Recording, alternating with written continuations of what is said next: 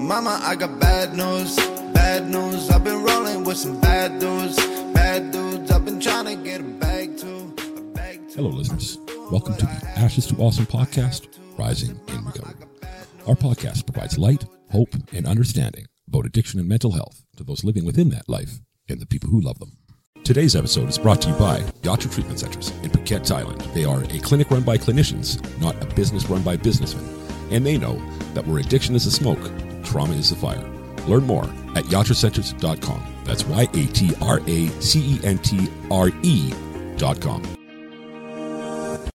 Hey, listeners, welcome to another edition of Kaleidoscope Wednesday on the Ashes to Awesome podcast. I'm sitting in virtual studio with our regular Wednesday, I want to say guest, but we're going to call him a co host now, Ryan Bathgate. How you doing today, Ryan? Well, much better now that I've uh, got a promotion to, to co-host. you know, life, life's really taken off for me here. Well, you know, 16 yeah. episodes, but no, I'm good. Man. Actually, I'm, I'm, I'm, uh, I'm really, I'm really, um, really well. Uh, yeah, life is full. Good. and good, um, good. you know, like we, we we always have these options to to uh, attach what we want, and I want to attach meaning to uh, progress and growth, and like just life is freaking cool, man. Like it is a it's a trip. Awesome. It really is. Awesome. You know, look at Yeah. it the right way, and if I can do that consistently, yeah, I Mhm. mean, um, it's, it's a gift. That's, I'll leave it at that. Awesome, awesome. Uh, so for today, I, uh, it, it's been a crazy couple weeks for us here on the show. You know, as the listeners well know, um, the last episode they heard was yours. Right? Actually, by the time this one airs, there, there should be one in between. You know, I am interviewing a fellow from your part of the world, well, from your building here later on tonight, uh, and I, I hope to get that one aired and done for tomorrow morning. So, yeah. Um, Yeah, and I think there's a there's a well, I, I listened to a ramble. yeah, yeah, you did a Uh, ramble as well, but like the last No, no, episodes Mike- have been you. Mike did a. Did Oh yeah, yeah, yeah. That's Mike right too. too. Okay, I apologize. Oh, Jesus, sorry, Mike. no, I mean, hey, listen, like I don't, you know, like I don't know the ins and outs of this stuff, and I, and I, and I kind of, you know, like from uh from the bleacher seats, I watch, and like the, you know, technology is such an important thing, and the the learning curve of how to how to how to be a producer is. uh I just would have never guessed in watching you do all this and like how what happens when something goes wrong, especially technology wise, how Mhm. that really impacts stuff, but also opens opens up to new opportunities. So yeah, That's yeah, right, cool. right. So, I I mean, right now we're. we're- I guess it kicked us into video episodes, uh, you know, full time now, right? you know. So, uh, this being now the third video episode recorded, probably the fourth one published by the time I get to uh, pu- publishing it, and it's been it's been quite the adventure. I mean, the whole show has been quite the adventure, really, and and I guess that's kind of what I want to talk about today. Um, the show's evolution and our evolution, working together now. It's been, you know, four months, right? mhm. I mean, lifetime. I think I think four months, right? Um, Yeah. Well, in in the show's perspective, it is a lifetime. That, that's uh, right. I think our first episode was episode thirty something, and here we are at uh, 130 or 140 ish, whatever the hell it is now, right? So, Yeah, we're up there. Yeah, yeah, yeah, Yeah. right. So it, there's been a lot that's happened between now and then, and uh, the video episodes. It, I'm excited to do that. You know, now that I got the new chomfers in there, I can, you know, I can do that confidently. Um, still some more to do on the bottom, but we'll get to that. It's uh, it feels a hell of a lot better. Um, and now, of course, with the video episodes, it gives you the listeners a chance to get to know both of us a little bit better. But I want to focus a bit on you today. Um, our history, I guess, if I could speak to that real quick. Sure. Uh, grade school buddies, you know, um, you, my brother, and myself. We're uh, uh, three musketeers in our own kind of way back then, eh? Right? Getting into shit and doing whatever we were doing. yeah. Uh, lost contact for for 30 years for the most part. I mean, there's a couple hellos and highs in there, but you know, I bumped into you once in, in Calgary and but Yeah, I'd say No. safely like uh safely 20 25 years, you know, Yeah. like there was some um cross party habits there in the my late teens or early 20s. yeah. Um Yeah. we did some I did some moving with you for Yeah. some some beer money. Yeah. at one time. everybody everybody that knows me did moving with me for beer money at one time. Jesus. eh? yeah. yeah, yeah, Yeah, yeah. yeah. That was So uh yeah, I mean, but I mean, so that's like what am I? I'm 45 now. 25 years, pretty safe to say we lost yeah, touch. yeah, right, right. So um Now, you know, social media. Thank you you know. I- sorry. I did every every couple of years. I sent a message out. Yeah, you I- did so. I- you did so. I Yeah, would make yeah. attempts. Mhm, So I'm blaming you. Yeah, there's some there's some shame coming from Ryan. Yeah. Okay. okay. Yeah, shame shade throwing Yeah. it. Yeah. Uh, I have to distract from the super pink watermelon shirt now that we're on video. it's fighting salmon. It's not pink. It- I, you know what? And I got pink socks. Here, look at Really? He's just Yeah, rocking the pink pink. today. My pink. Uh, I got my pink Vans on.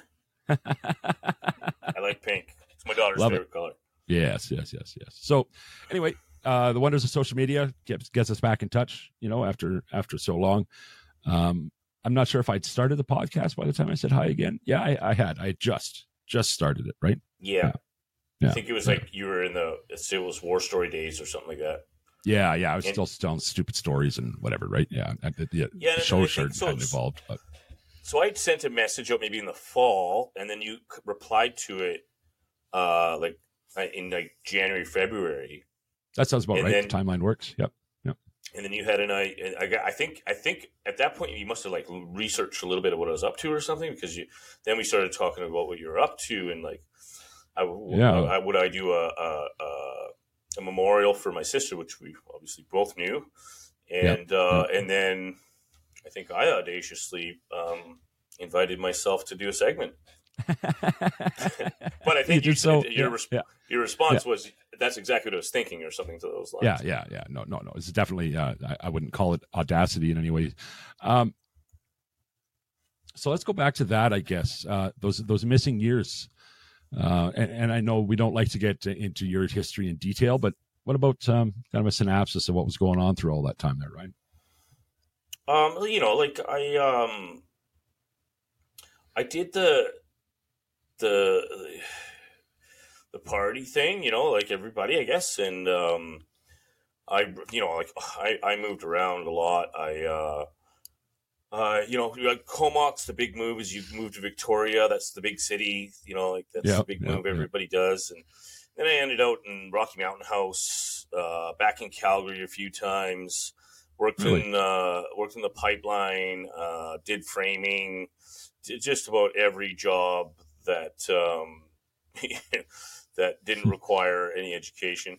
I went back to college in 1998, maybe something like that, at Camosun in Victoria, and I think you know we uh, we sold dime bags, and uh, and I pretty much um, I pretty much uh, went. I went to school. To, I carried a flask with me every day, you know, like so. I don't, you know, I don't even know what happened there, but I and I got a I got a my first charge as an adult while I was going to Camosun. So I was 19. I was just just adultable. And Mhm. then, um, and that kind of changed my trajectory a little bit. I was, I was going for crim, um, thinking that I was going to go to law school. That was my dad's thing. The whole, my whole life was like, you, you're going to be a lawyer or a dentist. That was, you know, I was like, well, dentist sounds lame, but eh, I could be a lawyer. So, uh, the, what I didn't, you know, you retrospect is, is everything. I would have never had the discipline for, for that. You never would have- which, I'm sorry? stu- the discipline for that level of study, like, Yeah, um, yeah. to be to be to you know to go to to um, whatever to get my crim degree and then go to law school and you know seven years later like no that was never going to happen um, so fair enough. Yeah.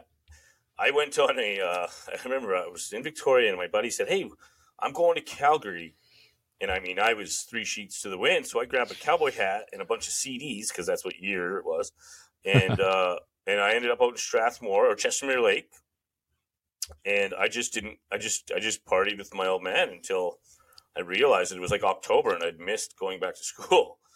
And so um, I got a job with him doing Cat Five cable installation, uh, That's right, data too, yeah. communications. My dad was uh, he worked for Telus and then he took a retirement package and and went and worked for another company, but he got into some trouble with being able to operate a motor vehicle, and so I was his driver, setting up uh, switchboards, uh, and so I learned. Anyway, I picked up uh, my first real trade there, a communications technician. I started working uh, until wireless. I, I got I got sober at that time um, again, and that Mhm. one stuck for quite a while. Yep. Um, so so I went to uh, so about about a couple months into that job, I got trained on this uh, satellite system called the OVC2 satellite system for it was proprietary to FedEx. It was the first real time tracking. Like now, you can everything is real time tracking. This is okay. the first yeah. one you could do that, and it was all by satellite transmission. And so I hmm. was the only one in Canada with this training. So he scooped me up. We, I, I, I packed up my 1982 Jeep CJ and headed across Canada in the middle of winter. It was December. Uh, and, and, this thing wouldn't it start bolts would start falling off once you hit 100 kilometers an hour like it was it was literally a bucket of bolts it was literally a, a metal bathtub with a motor yeah and yeah. so uh, yeah and so like and the lights went out I, I, broke down a medicine hat like the first time like that should have been an omen you know like and then and then uh yeah the lights went out in the middle of the night and like the I drive by this sign is like past North Bay and it said the coldest recorded temperature in Canada it was like my lights just go out. Oh wow! Like, oh my god! I couldn't see anything. It was snowing so bad. There was moose running towards the car in the road, and so I pull into this like. There's the only. It was the only motel anywhere. Yep. I pull in and I'm like, I'm gonna die out here. Like it is so. It's minus 40 mm-hmm. and I was. I didn't know what to do. And this lady had forgotten.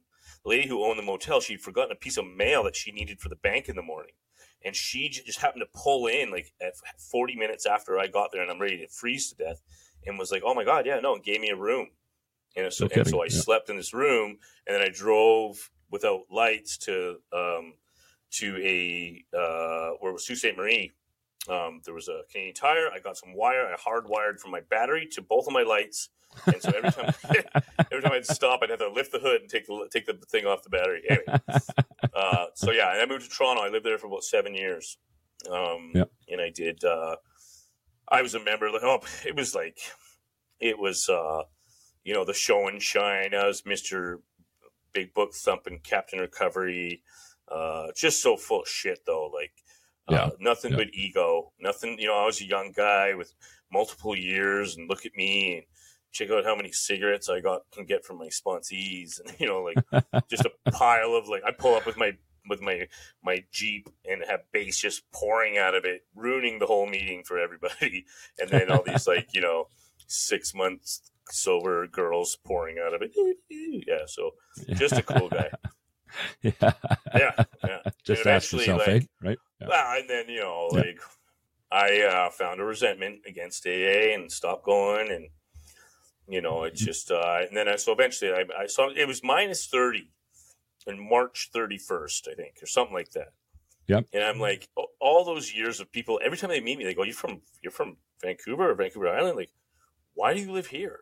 You know, like, you know, you don't have family. Like, what the hell are you doing? Eventually I was like, yeah, that's a good question, you know? So, uh, I moved back. I moved back over here. Um, I decided that I was never going to live anywhere. I didn't want to live for money. Period and my my heart and my home is here. And there's something about growing up with the ocean close by. It uh, really does something to you. Like when you're yeah. away from it, you really miss it. And I was gone for about ten years between Alberta and, and Ontario, and uh, you know, missing the mountains and missing the ocean was really um, yeah drew me mm-hmm. back. Mm-hmm. And so I started. Um, that's when I went into.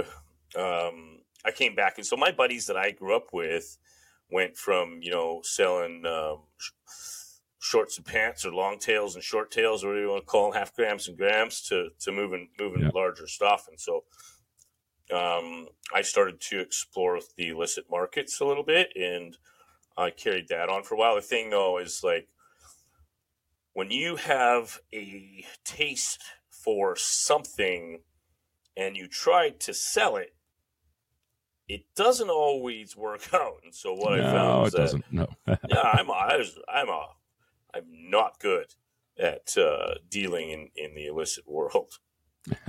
so yeah, so that turned into you know, uh, I, I did a stint in treatment and uh, um, and then I did another you know stretch of recovery and I you know like I I'm a firm believer that it is a wonderful place to get going. Um, mm-hmm but I think uh, you know, like in my just my own philosophy is that just like everything. If you don't keep exploring and expanding the horizon of understanding, everything becomes a prison eventually. Everything, you know, like, and I will admit, like the prison walls of a recovery uh, um, community are a lot healthier and a lot more uh, easy to navigate than the prison walls of a fentanyl addiction or uh, uh, you know a crack cocaine addiction or something like even or alcohol. Of course, right? Yeah, you know what yeah. I mean. And so, um, so yeah, I just kind of um, you know I got busy and life took off, and uh, you know eventually it went from going once a week to showing up for for people's cakes to um, to just being a supporter from the outside, I guess. And when you get into like when, when I became so, yeah, I should go back, I guess, because I went to I went to school and got my um, my uh, required counseling certifications, um, okay, which took some time, uh, and I did that like so. This is after I was like. Um, you know, I did construction and I did electrical apprentice and I was a communications technician. Just all these things that my heart wasn't in.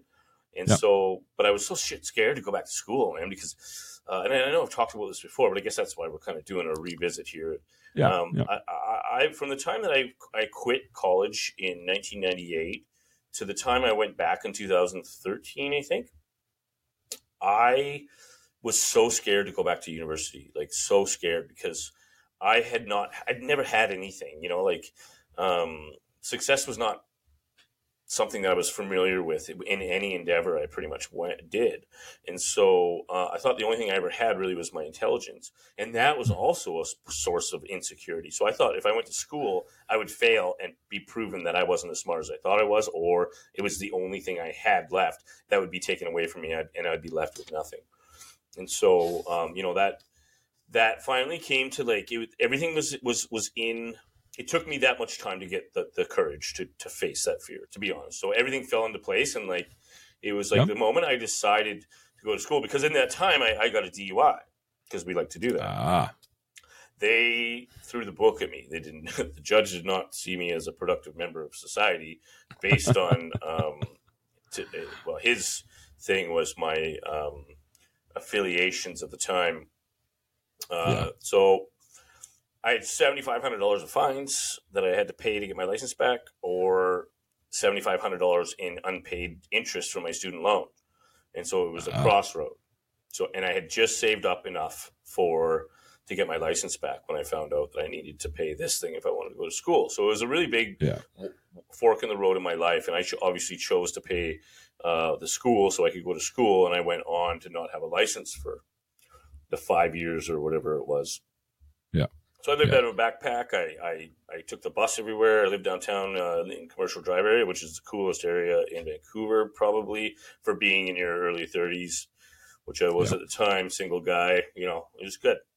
Um, so, yeah, I mean, I lived this whole life until you know until I really I I uh, I finished school. I went and got a job with Mike uh, at at, at uh, my old organization. I don't want to plug an organization that doesn't deserve it here, so I'm not going to do that. all right. Um, Yep. But uh, my mentor was, I, I worked there for a long time. My mentor, uh, he, when he built it, he built this phenomenal place. It was just amazing. Uh, you know, I made 20 bucks an hour and didn't care. You know, all Yeah. I cared was just like, I loved coming to work every day and I loved the Yeah. ability to, and, I, and the other thing is I had an audience and, and so I got to take all these ideas and put them into, into play. And like, once I got into the world of, uh, first therapy, but now more of systems, um, it's, it's been this passionate drive that, you know, like, doesn't uh, it doesn't take it doesn't take away. It doesn't um, you know I, I don't know how to explain it but it, it, there's a ton of motivation. And now that I have kids i i and the motivation is to really shift or alter the social tapestry in a way that we, we find more humanness within our daily interactions uh, opposed to the traditional you know war on drugs um, you know the stigma of therapy the stigma of mental health like all of that stuff that we've seen in our life, uh, homosexuality, like we've seen all these things evolve in our Yeah. lifetime. Mhm. And I want that. I want to have an imprint. I just want, you know, I don't even care if I have anything to do with it, but I want my daughter's world to be a hell of a lot better than, than you know, what Fair we've, enough. what Right. we've come Yeah. up with, especially when relevant to being, allowing individual freedom and allowing people to feel and be who they want to be and how they want to be and how they want to identify and whatever, because none of it's any of my goddamn business, to tell you the truth. Yeah. Right. Now, for a quick public service announcement. One of the best ways to reduce stigma is with education. If you still have questions that we haven't answered on today's show, you can learn more about Together We Can's education group at twcrecoverylife.org. Hi, everybody. This is Carl with today's public service announcement about naloxone, or, as it's more commonly known, Narcan, a medication that can help save the life of somebody experiencing an opioid overdose. Did you know that in 2021 opioids were responsible for over 7,000 deaths in Canada and 106,000 deaths in the United States? These numbers are staggering, but there is hope. Narcan is a medication that can reverse the effects of an opioid overdose and help save a life. Narcan is available for free at participating pharmacies and harm reduction centers across Canada and is also available without a prescription at most pharmacies in the United States.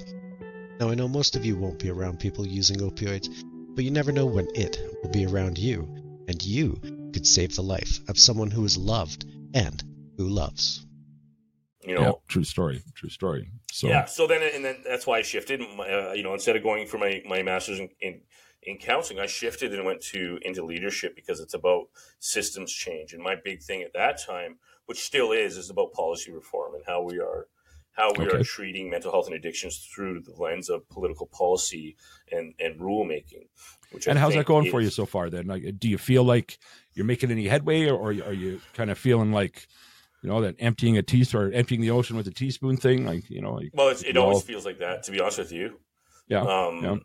you know, like you look at the numbers, like the overdose, right, the, right, over, yeah. the, the drug poisoning deaths are like at an astronomical rate. And like when my sister died in '95, it was like, whoa, like what happened? You know, like how could this be? And and if that if she were to die today, it would be uh, you know.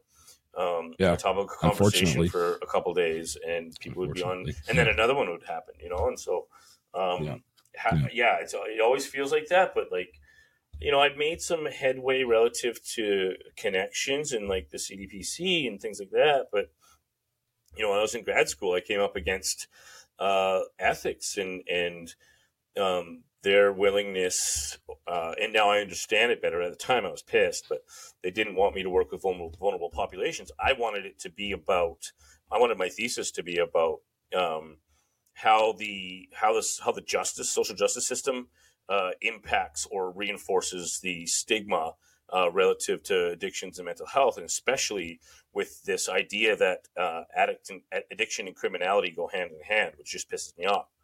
And yeah, so, yeah. Um, uh, anyways, they they would I had to shift my my my focus, and it became about how working with mental health and addictions or, or uh, mental health and substance use affects the the workers like the people doing the work because basically okay. yeah. they are um, you know private sector is a heck of a lot more lenient in expectations uh, that people get from workers uh, than yeah. they are in the, in the nonprofit sector so we do a lot more for a lot less and mm-hmm. um, and you know the people that go into that work they care because nobody's there for a paycheck. Let's be honest. Yeah, right. You right. know, we're yeah. we're there to impact. That, so that's that, funny. When I was um when I was in detox this last time, there's one of the staff there.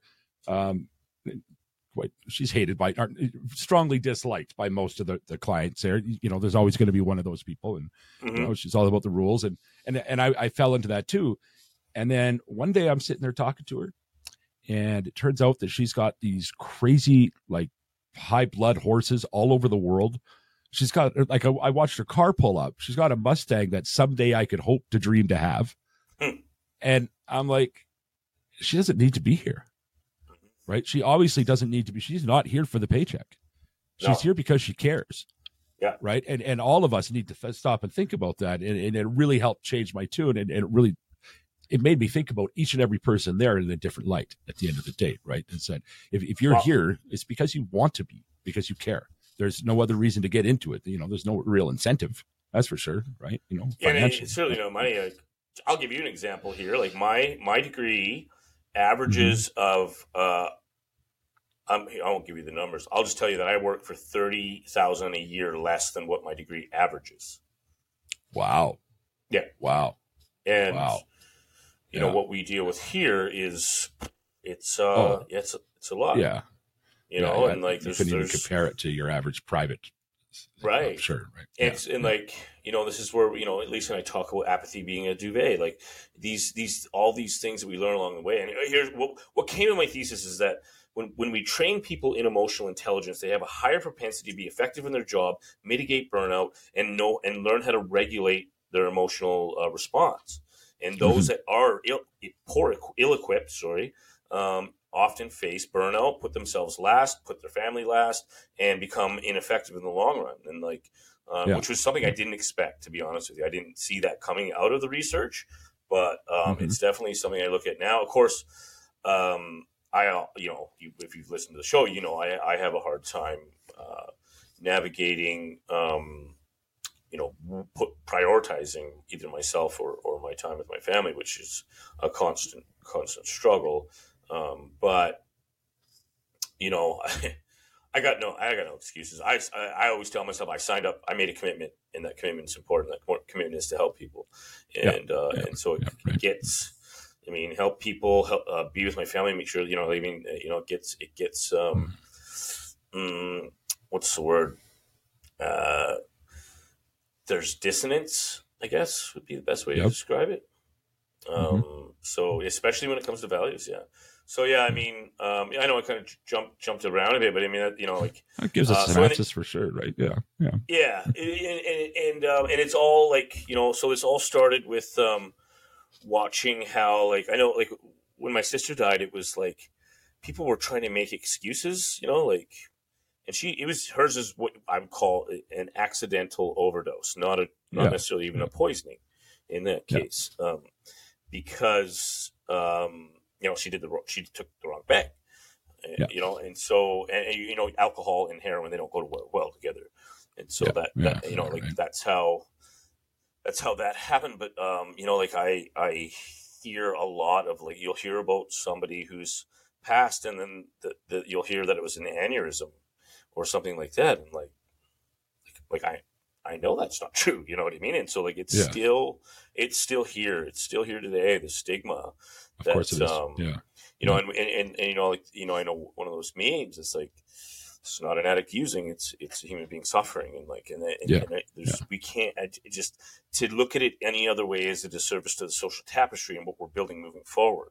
You know, and how how is how are we choosing words that are going to mitigate the reinforcement of stigma relative to um, to mental health and substance use?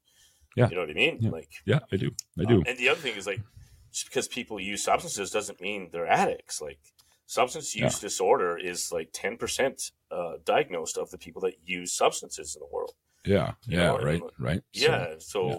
it's just and like you know the questions aren't like why are you doing that? Is is like that Gabor-Mate thing? Is, is what what what's the pain?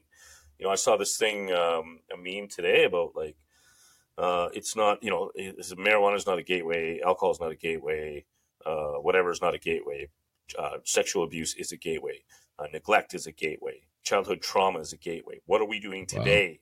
To ensure that our children aren't go- aren't going to be in those places in 15 years, right. you know what I mean? Yeah. And how are we Yeah. looking at the development of our children from, Mhm. especially from an abuse and neglect standpoint? Which you know we're in a we're at least in an open space enough with the social tapestry that we can have these conversations now. You know Mhm. where that was just didn't even exist. I remember like, what you're going to a shrink? You crazy? Like I remember that thinking that in the 80s. Yeah, you know remember I mean? remember when we were kids here in Alberta, you go to Ponoka, right? That was that was like an insult through and through, right? You know, right? Remember God, that? Yeah, yeah, that. Yeah, yeah, yeah, yeah, right. yeah so um so we've evolved quite a bit and and and and I, and I just you know for me it's an important to be an agent of that change um and you know like as much as i have an, an ego and and and i have uh some ideas and some are not popular but uh it doesn't matter to me what Yeah. role i play as long as there's being roles played you And know I what think- i mean I think if people disagree with you, all the better because that opens a conversation. Yeah. And in, at the end of the day, the conversations are what leads to the, the good things, right? Whether you're right or wrong to me doesn't matter because now there's been a conversation had, and that's how we get to to moving forward, right? That that's how we do it, right there, right? You know, I couldn't agree more. And you know, like, uh, and, you know, Brene Brown talks about that is like, you know, courage is the ability to have the tough conversations, and like yeah, that's what yeah, we have right. to do. absolutely. And so Yeah. that makes me kind of think of like, um, you know, you know, they, I remember I was talking about how I was in my truck yelling at the radio, like, no, it's the same thing. When, we were when I was listening to the ramble about the whole shame guilt thing, right? Yeah, yeah, And so I don't know if you if you have explored the world of Brene Brown's work, but uh, just just surface levels so far. Yeah, it, it, for me. It, it, was a she's a huge influence, and a lot yeah. of the stuff that I talk about or the theories I've developed have started with listening or or reading her work. You know, in concert with some you know Viktor Frankl and some uh, mm-hmm. Husserl, and you know, uh, there's a number of influences. But when we talk about the, the guilt shame thing, this all started for me with her statement that Lisa had said that yep. the understanding is guilt is I have done something wrong. Yep. Shame is I am wrong. Right. That's a Brene Brownism. Yeah. So yeah. that worked for me. I was like, okay, yeah, that makes sense. So now I started to learn this locating thing, you know, about you know, which is mm-hmm. which is phenomenological as far as like consciousness, and it's also existential in that it's a human experience thing, right? Yeah. And so what I try to do is I try to locate where these feelings are, so I know where they're either where they're coming from or how that they're operating within my being, and I locate them physically. So when I think about anxiety, I'm like lower solar plex, uh, stomach tension. You know what I mean? Yeah. When I think about yep. love, it's kind of up a little bit higher in, in my heart. And I think about mm-hmm. connection is the same place. When I think about fear, I'm up here in my head. Yeah. You know what I mean? It's, you, so, so that's what I mean by locate. Like I physically try to locate. So I go to guilt, and I'm like, guilt is this place in between. Um, it's in between anxiety, and it's and it's just below love and connectable. Yeah. But it's this, it's this very concentrated, driving feeling that's not comfortable. Like, I, don't get me wrong here. This guilt is not a fun thing, but it's a very mm-hmm. natural, organic thing. And then yeah. I, so then I went to shame, and I was like, I can't I can't locate it, but it's everywhere. Mm-hmm. You know what I mean? I mm-hmm. can't. Yep. And so I started to get this feeling of being covered in it when I have a shame storm, as Brene Brown will call it. And so, yep. and then it occurred to me, I was like, oh my God, it's like, it feels like it's the outside in. Mm-hmm. Guilt is mm-hmm. very central. Boom, inside out. I and love then, the way you say that. And then I was like, yeah. so I thought about how is shame used? Mm-hmm. And so when mm-hmm. we use guilt, it's like I want to make this amendment in my behavior to be a better person. You know, mm-hmm. but shame doesn't do that. Shame tells me I'm not enough. Exactly. And who's yep. who's telling me that? Mm-hmm. mm-hmm. You know what I mean? And like it's the they, it's the them, it's the it, it's the yeah. faceless. And I look at, forgive me, but I look at the Catholic Church and that idea of heaven, hell, right, wrong, purgatory, um, I look at you know the way that most of our parents were parented in the should language. Yes. Now, yep. should, in my opinion, is a shame word. It's a driver. Yep. And so it's always this. You should be this in compare. Another thing Brene Brown says is is is, uh, is comparison is an agent of shame, and I'm like, oh, mm-hmm. that's another external process. And so yep. Yep. I, this is where I got the idea that I think that shame is a social emotion okay. not a human emotion, one that's put on us that in in an effort to keep us under control. The way we treat men and women is completely different, and and usually has a shame driver. Men yeah. get away with so much more because of the patriarch, and shame is used to try and you know keep women controlled. You know, yeah. for example, um, we look at uh, sexuality and like like like even even if we look at our body parts, look how much shame is put on genitals compared to like my elbow. And why, you know what I mean? Like, what, what's the difference? Just part of my body, you know? Yeah. But you can't yeah. say that word. Oh, you know, like, like I can see your nipples. Oh no.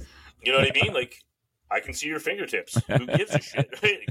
Yeah, you know, but, but so this is what I mean is like, there's all these like social tapestry um, mechanisms that used we use to control, and this is why I think shame is the is the number one social emotion. Now, I could be way out in left field uh, off my rocker, but this really makes sense to me. And when I use this in my life, it, it, it provides value for me specifically in my individual experience. I mm-hmm. can't express how it how um, it, it works with anyone else because I don't know, mm-hmm. and I, I don't I don't I have not read anywhere that says shame is a social emotion. So well, I, I, can tell you for me personally that that episode that we did about shame versus guilt, um, profound change in my life. It was one of those, and I've had a few of those and in working with you now over the last 16 episodes. That was one of them. that really, really has changed my outlook on a lot of things. And and as such, I've passed that on to I, I couldn't even tell you anymore how many people, hundreds of people, Uh, right? You know, right? So I, th- you know, I think the yeah. real gift, Chuck, is that it gives us choice, and choice gives us freedom. So Yeah. when I'm Absolutely. feeling shame, Mhm. I know first thing first thing first. I know it's not mine. This is being put on me from something else, and it's up to me whether I want to adhere to that uh, law or rule or whatever it is that's being put on me. Mhm. Now, guilt, completely different game. Like they're, they're apples and oranges. Like I feel guilt and just I'm I'm propelled.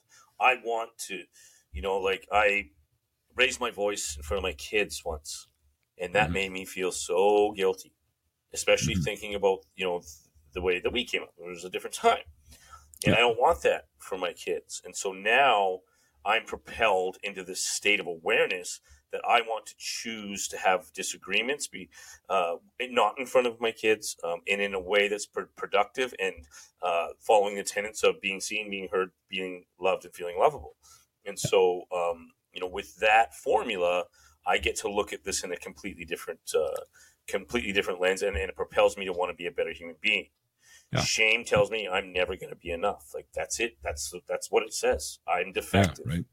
Yeah, you know yeah. um, and so i don't want to live in that and, I- and, and i got one life to live and i'm going to choose something Go that you talked about in the past, and, and, and you, I mean, you're pretty much always talking about it, at least as an underlying tone, without actually saying it as much. But your emotional, or your, your, yeah, your emotional lexicon, right? Your your ability to define individual emotions, and and and and of course define what an emotion is, as opposed to what a I don't know what we're going to call the and something that's you know an external force on you or whatever. Mhm. The ability to define those things and what a difference it makes right? It's not just about knowing the word. It's not just about sounding smart. Defining guilt and shame being kind of the perfect example of that Yeah, whole thing. yeah. And uh, so whether it's anxiety or excitement or whether it's whatever, but guilt and shame to me is kind of the one that I think everybody can can really just easily wrap their head around. And and i think the, see the, the, greatest difference, right? that we get Mhm. is that people put them together Yeah, yeah, fair enough. So, but the the bigger picture here, Ryan. sorry in school they don't teach you to do this No. right it- in in grade eight or grade six or grade four nobody said hey guys here's here's a here's a feeling wheel. Here's an emotion wheel. Right? And and christ they should though right? Because really the power that comes from understanding the difference in these words gives you the ability to define and then choose. And to me that is that like you said it's freedom right? It all more- ties in really to that right? And, it's more and it truly evolutionary than that to, to be honest with you Yeah. like um, so every one of my staff members has a feeling wheel at their desk. Every everybody Okay. does. That's Yeah. part of the part of the culture we have here Yeah. um, we don't answer with good fine but that we, Yeah. we go to the wheel if we don't know what the feeling is uh, the other thing is like it the, it shifts our uh, our our our makeup, our operating system, I guess, in that Mm-hmm. um, we start by by by having an understanding of what the words are. We start to hear or feel what other people are saying through the words they're choosing or their body language without having to actually say the word. Yeah. Yeah. You know what I mean? And then when I Mhm. when I reframe to somebody, oh, you're you're saying that you feel uh, content, and they go, yeah, that's it, bam. And there's this practice called focus. This is where the locating thing comes from, where we get in touch with our body, our somatic experience, because our somatic experience carries a lot of wisdom, especially relative to the emotional lexicon. So when I say the word I'm feeling out loud, my body shifts, and it's called a knowing. Yeah. And so it's not a guess. It's just like, yep, that's it, 100%. So this guy, Eugene Gendlin, developed this practice called Focus. If you guys ever want to look it up, it's on just Google Google Focus by Eugene Gendlin. And there's Yep. a six step process you can practice anytime you want, and it creates alignment. It creates a, uh, a psychosomatic connection. And when we're in that space, that makes us connectable, which is my definition personally of, of spirituality. Uh, to, for me to be spiritual is to be connectable. I, I keep it that simple because I'm not a religious guy. I don't know much about any of that stuff. All I know is that um, when I'm fulfilled, I'm connectable. When I'm vulnerable, I'm connectable. When I'm brave, I'm connectable. Mhm. Mhm. I'm going to put a show. I'm, I'm just looking that up right now as we're talking because I can do that now with my new setup here. Yeah. I have a couple monitors. Uh, so I, I'm looking up at Eugene Gendlin Focus so that I can put it in the show notes for the listeners. Cool. Yeah. Yeah. Yeah. And like I said, I used to. It's a little. You can you can you can read the book which I have, or you can do uh, a little PDF Yeah. that they have. Just uh, Yeah. I, used- Yeah, to hand and he to- walks you through it. I've I've watched this in the past, and he uh Yeah. he does walk you through the the process in the video, right? So yeah, Yeah, and you can literally do it at the end of your bed. Like it's a, an easy Yeah. practice, but what it Yep. does is it creates this like psychosomatic alignment that um, that most of us have never really experienced before, and Mm-hmm. it expands our ability to uh, emotionally regulate. Yeah. And have an Yeah. understanding of what we're feeling at any given time. Obviously, the more we practice, the better we get at it, and the more like connected we'll become. Yeah. Mhm. Hey guys, well, I got my denture in from dentkids.com, and I got to tell you, for the first time in three years, I'm looking in the mirror and I'm not reliving the trauma. I'm not feeling terrible about myself. I like my smile. It's so awesome. Anyway, hey, they are way less expensive than traditional dentures. No matter what your situation is, whether you're missing one tooth or a whole mouthful, dentkits.com has an affordable solution for you. Check them out, guys. I am so proud to be an ambassador for this product. Now that I have my smile fixed, you can look forward to some video episodes of Ashes to Awesome. Thanks for listening. Now back to the show.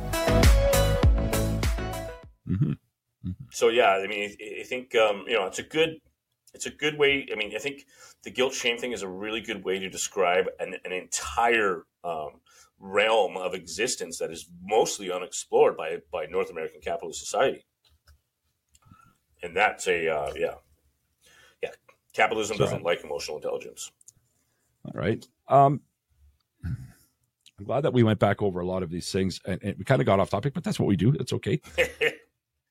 I do want to. uh, I mean, there's a mailbag question in for today, and we don't like to uh, to skip those over whenever you know whenever we can help it. So, if it's all good with you, I'd like to move on to the mailbag because you know, Sure. we're getting down to our last 20 minutes or so to work here. So, right.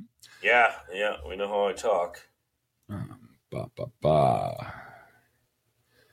What from White Rock, BC? Whoo, I got some stories about White Rock. that is a crazy place. Yeah, yeah, yeah. i like it it's nice down there I love it. I love it. I'd like to go sober. I've, I've never experienced it through that lens, of course, right? Because every time I've been there, I've been there to party hard. But it, it's been like what an amazing, what an amazing place, part of the world. You know, I, yeah, I'd, I'd really like to go see that sober. Yeah, so like uh, a lot of people will, will say they're from White Rock when they're actually in Surrey because Surrey's got such a bad name. some some mean- Surrey shame, maybe. yeah, like North, North White Rock. You mean you mean South Surrey? yeah, yeah, yeah. All right. So Harry G from White Rock, BC says, and, and, and he's actually from White Rock. We're going to give him benefit of the doubt. He's not a Surrey guy. Okay. Harry G from White Rock says, How do you forgive yourself when you have decimated your value system and moral principles in addition? In addiction. it sounds like we've got a regular listener here. Um, wow. So I think the first thing I would want to do with this question is look at that very first que- part of that. How do we forgive ourselves? Mhm. Like, we you know we talk about freedom all the time, right? Think about those prisons we live in, where we lack self compassion through resentment against ourselves okay. Yep.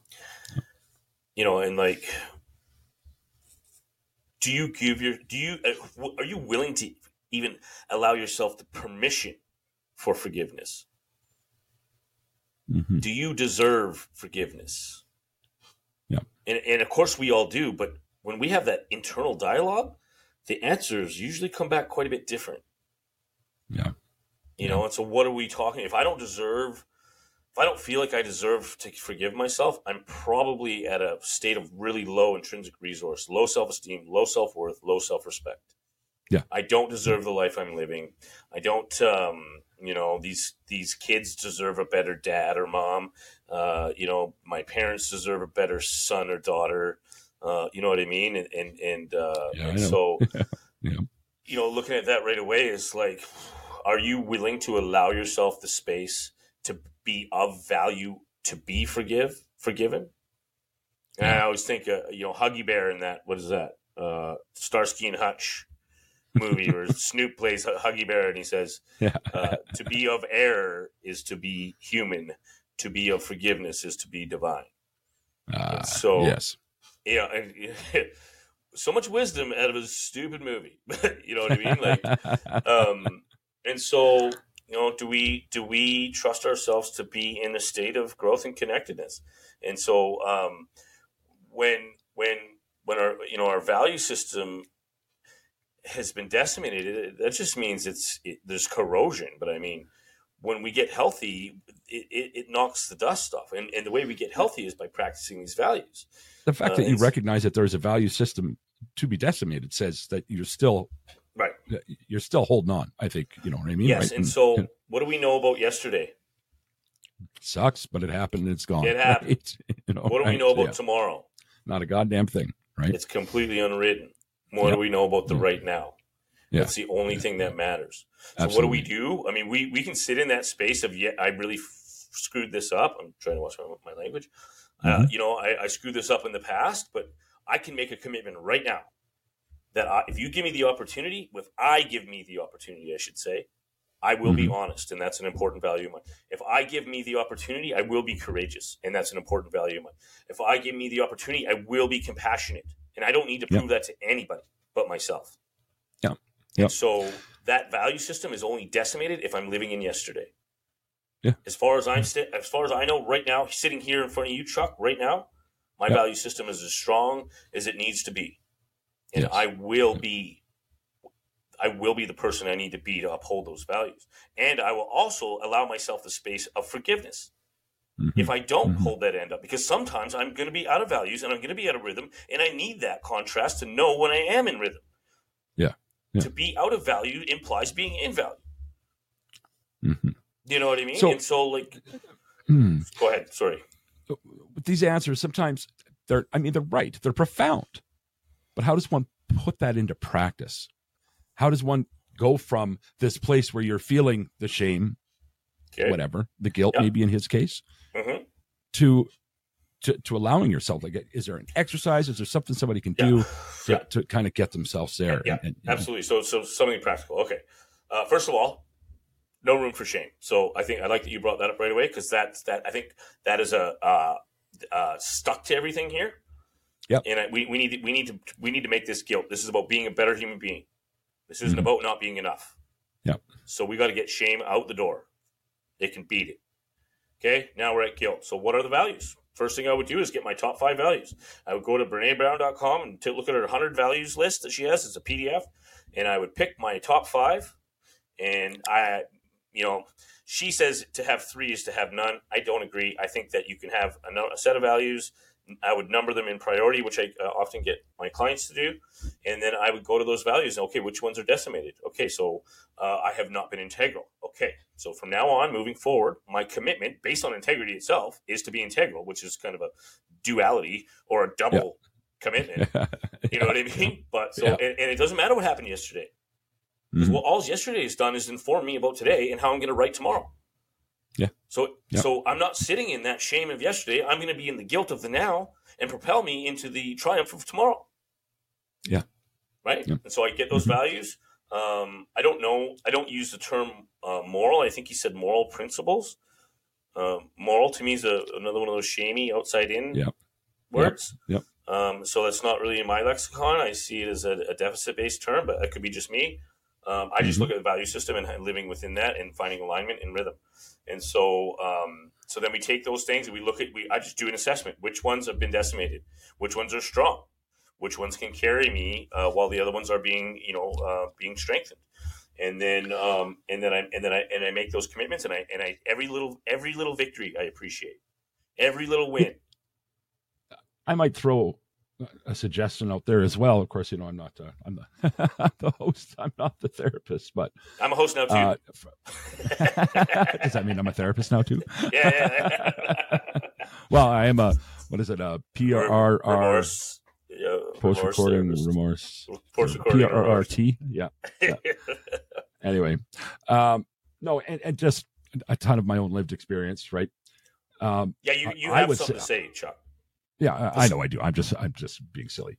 Right. It, listening to Harry and, and being in Harry's well, being in Harry's shoes not that long ago. Yeah. Every time you want to say sorry to somebody, say thank you. Instead, thank you for giving me another shot. Not sorry that I did this. And the difference, the difference, and I don't just mean when you're sitting there having that conversation. I mean, if you're sitting there wallowing in guilt, and I'm going to say shame, even though we shouldn't be in shame, but if, if these are the things that are affecting you right now, Don't want to be in what shame. you did to your mother, your sister, your brother, your whoever, call them and say thank you for giving me another chance. Don't don't just you know, and if you want to get out of wallowing in it, it's the shift, the fundamental shift in in their reactions to you and, and and how you perceive everything is amazing. Those those gratitudes are absolutely, you know, yeah, they're everything to me. So Yep. yeah. Let's give it a little space because that's profound. Um, I don't like the word sorry. No. I like No. I like the thank you, thank you, and all the uh, the other thing is like, Right. thank you for helping me become a better person. Yeah. Unfortunately, you had to go through some pain. Pain is a constant. We're always going to be have pain. That's part of life. Suffering is a choice. Yeah. True story. So. I would look at this question and I would say, how much of this you want to suffer, and how much do you want to get going moving forward. Um, but I do like the life experience answer there. I mean, obviously mine is theoretical because that's what I do. I appreciate your input, Chuck. I think that that is makes it quite uh, text. It gives it texture. um, yeah. So um, yeah, I think I think a value assessment, getting back to you know working on the ones that uh, need to be strengthened and relying on the ones that are strong. I think that, that that's enough to carry us. Staying open, be, having an open mind, and keep. And, and the other thing is like we're writing the future, so let's set some goals. Let's start dreaming big. Let's start looking at who we want to be in this world, and, and start putting the, the, the micro movements in place to be that person. And allow yourself the space to fail. That's part of the human condition. Uh, and I don't mean fail. I mean I mean, um, I mean, what's the other word for fail? Thesaurus. Ah, lesson. Allow ourselves the space to learn lessons, and we learn often learn lessons by taking a wrong step or moving in the wrong direction. And we need to appreciate those as lessons. Our history is an archive. We only go there to get information. That's all it is. We get information to apply to the now and to in, influence how we write tomorrow. And so, uh, yeah, just don't stay in it. Be who you want to be. He's already here. Yeah, Harry, right. the guy you want to be is already here. He's already here, man. you don't have to build anything to make that happen. We just got to uncover some things. Yeah. There's an old, it's an old saying from a guy named Chuck C. Wrote a book called A New Pair of Glasses. He says we uh, uncover, discover, and discard. Okay. Yeah. Yeah. So, yeah, I don't know if that answers your question. Yeah, it does. It does. Um, we could go on about this for hours, but hey, we've got yeah. another episode next week to do it in, right? Yeah. So Yeah. Yeah. that brings us to my favorite part of the show, and that is the daily gratitudes. Today's daily gratitudes are brought to you by Revolution Recovery, helping men recover and become their best selves through support and treatment. They've been there and they understand. All right, so what you got for us today for some daily gratitudes, Ryan? Um, nothing changes for me, man. I mean, beautiful, supportive wife and two lovely children. Um, I uh, I'm super grateful that I have people in my world that can see my humanness and, and that allow me the space to be human and, and fallible, um, and also understand the importance of forgiveness and amendment and that this is not a linear process that we uh, at times take a step back in order to take two steps forward and, and that, that's the way life is um, and uh, yeah, I'm just grateful for the beautiful people in my life, especially my my wife and daughters. Yeah, great, great. Um, for myself, I'll, I'll throw in a couple extras in this time. I am very grateful to some help I got getting my uh, my hardware up and running here. It's uh, it was what an ex- what a what a stressful week that was, man. I I just you know beside myself, kind of with what do I do now, right? You know, and, and um, nobody's nobody expected that to happen, and it did, and and here we are now. So you know, back up and running, and, and better than ever at that. So you know, and and, and hopefully down the road something like that happen again i've set myself up in just such a way that it's not uh it's not um what's the word i'm looking for sorry Detrimental. detrimental to, to the whole damn thing catastrophic maybe is a better word for it right yeah uh so so for that i'm very very grateful and you know who you are if you're listening and of course the listeners you guys thank you so much for for keep continuing to tune in um i, I went damn near a week without any content. Uh, and, and, you know, on this week too, it's less. There is some major changes happening to the format of the show, but I'm going to roll those out over the coming days. Uh, stay tuned for that. And, uh, yeah, I, blew me away throughout this entire week and a half. The numbers barely took a hit. People were still listening. So that's, um, I'm pretty proud of that. I'm really proud of that actually. So thank you guys for that. If you're on Spotify, please uh, give us a comment. Um, I love seeing those comments, and I publish them all, good, bad, or somewhere in between. If you're on Apple, rate us, review us, do the things. You know what we like to do. And of course, if you are listening and you're not on Spotify, you can watch us on YouTube now as well. You just search Ashes to Awesome Podcast on Spotify. You can listen to audio or to video. So there's that. Every time you guys do any one of these things, you're getting me a little bit closer to living my best life. My best life is to make a humble living spreading the message. And the message is this. If you're in active addiction right now, today could be the day. Today could be the day that you start that lifelong journey. Reach out to a friend, reach out to a family member, call into detox, go to a meeting, do whatever the hell it is you need to do, because it is so much better than the alternative. And if you are the loved one of somebody who is suffering in addiction, you've just taken the time to listen to us talk, Maybe take another minute out of your day and text that person. Let them know they're loved. Use the words. You are loved. That little glimmer of hope just might be the thing that brings them back. I'm the monster with a mind to drugs and frustration. Created this isolation and others find selfish. Had to cope with some shit that could kill, hit the all switch. Had to do a mind shit to get through the time stretch. Seems like bad days last and the good days fly quick. This monster in my thoughts taunts me till I'm sick. Takes over reality. Can you feel the insanity? Body shaking like my thoughts are causing allergies. Truth and fiction can't seem to tell the difference. Anyone out there relate to me? My only one tripping. Left wishing I could be the normal one in the room. Anxiety got me twitching, feel a monster in the distance. Gotta get busy, can't let this shit affect me. When no one left to protect, who's gonna protect me? Feels like shit's getting messy. Now that the monster's taking over, I think it's the only one that gets me. Yeah.